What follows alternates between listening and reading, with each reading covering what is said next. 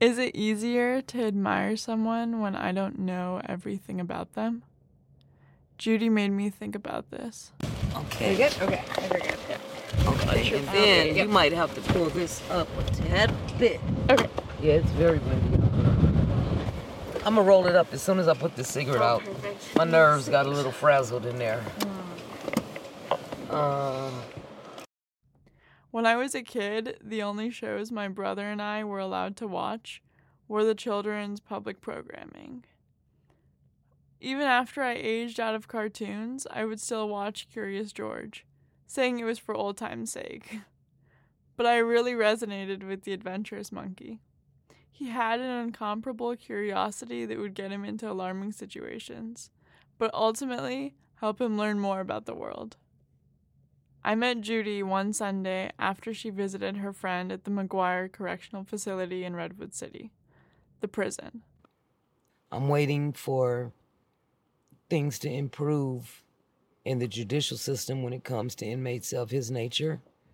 It was an hour into visiting period when we talked in her car. He haven't really had anyone, and he just stared at me so hard today, and in my deep in my eyes. And I I understand that. I know that look, cause I had it for a long time. I'm just grateful that I was able to make his day, make his Sunday. And we prayed together. Judy was making the next appointment on her phone to visit as we talked. Today is only the 10th, 11th, 12th.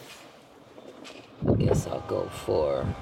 She told me her friend doesn't get too many 10th. visitors. I'll go for the 12th. So you, you come every two days? No, but I'm gonna come back because I know he really needs the support right now. He needs the support because he has mental health issues. And it's someone that I really care about. I've known him for five years. He really is a good person. He's just had some misfortunes with family that kind of took advantage of him. So I'm doing my best to support him.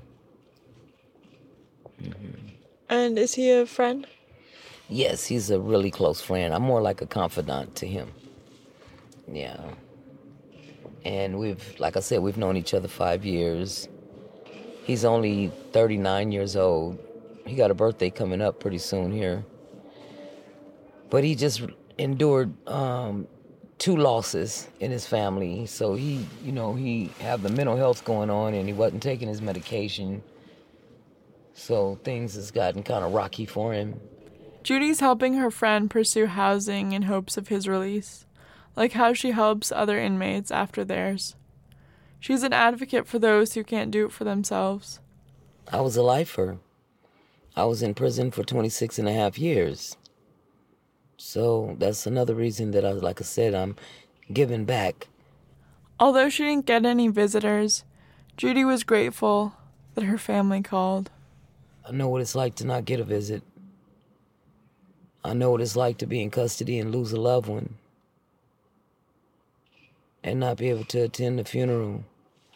And it's a lonely place.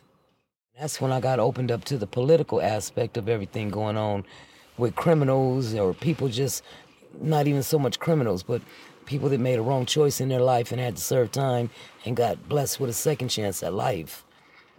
God is good and He gives me the patience and the stamina to endure things that on my own accord I wouldn't be able to handle. Um, and through all this, how do you still keep your faith? There is no other option. I mean, I know that I did a lot of studying when I was inside of the Bible, and I see how the world is and the people in it.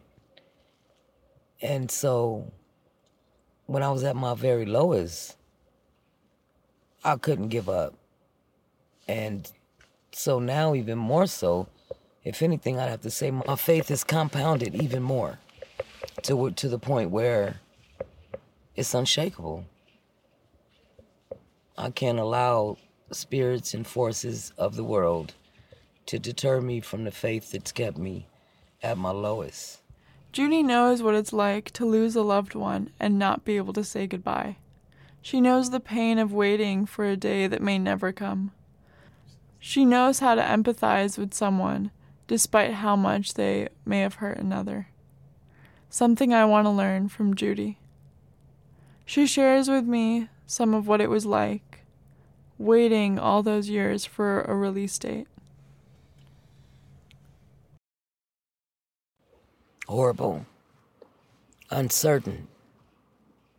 You know, it was, I didn't know what the next day was going to hold for me being a lifer because lifers have to go before a panel to get released from prison. You don't just get a release date.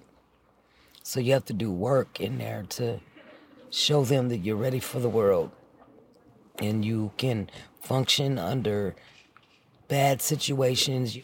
You're left on your own, you know, to deal with whatever life throws at you. Yeah.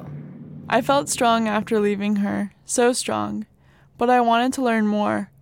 Like Curious George, I was curious. Looking back, I wish I was more invested in what she was telling me and not what she wasn't. I couldn't let her story be confined to her two door Volkswagen Beetle. Judy was the strongest person I had met in a while. I wanted to learn more. I envied her strength of character, but would I lose that if I learned the truth? Or would it be solidified? Judy was released on Thanksgiving Day of 2013. She never mentioned what crime she was convicted of, but after further research, I found she pled guilty to second degree murder. Is it easier for me to admire someone even after I hear more of their story, even the one I don't want to hear?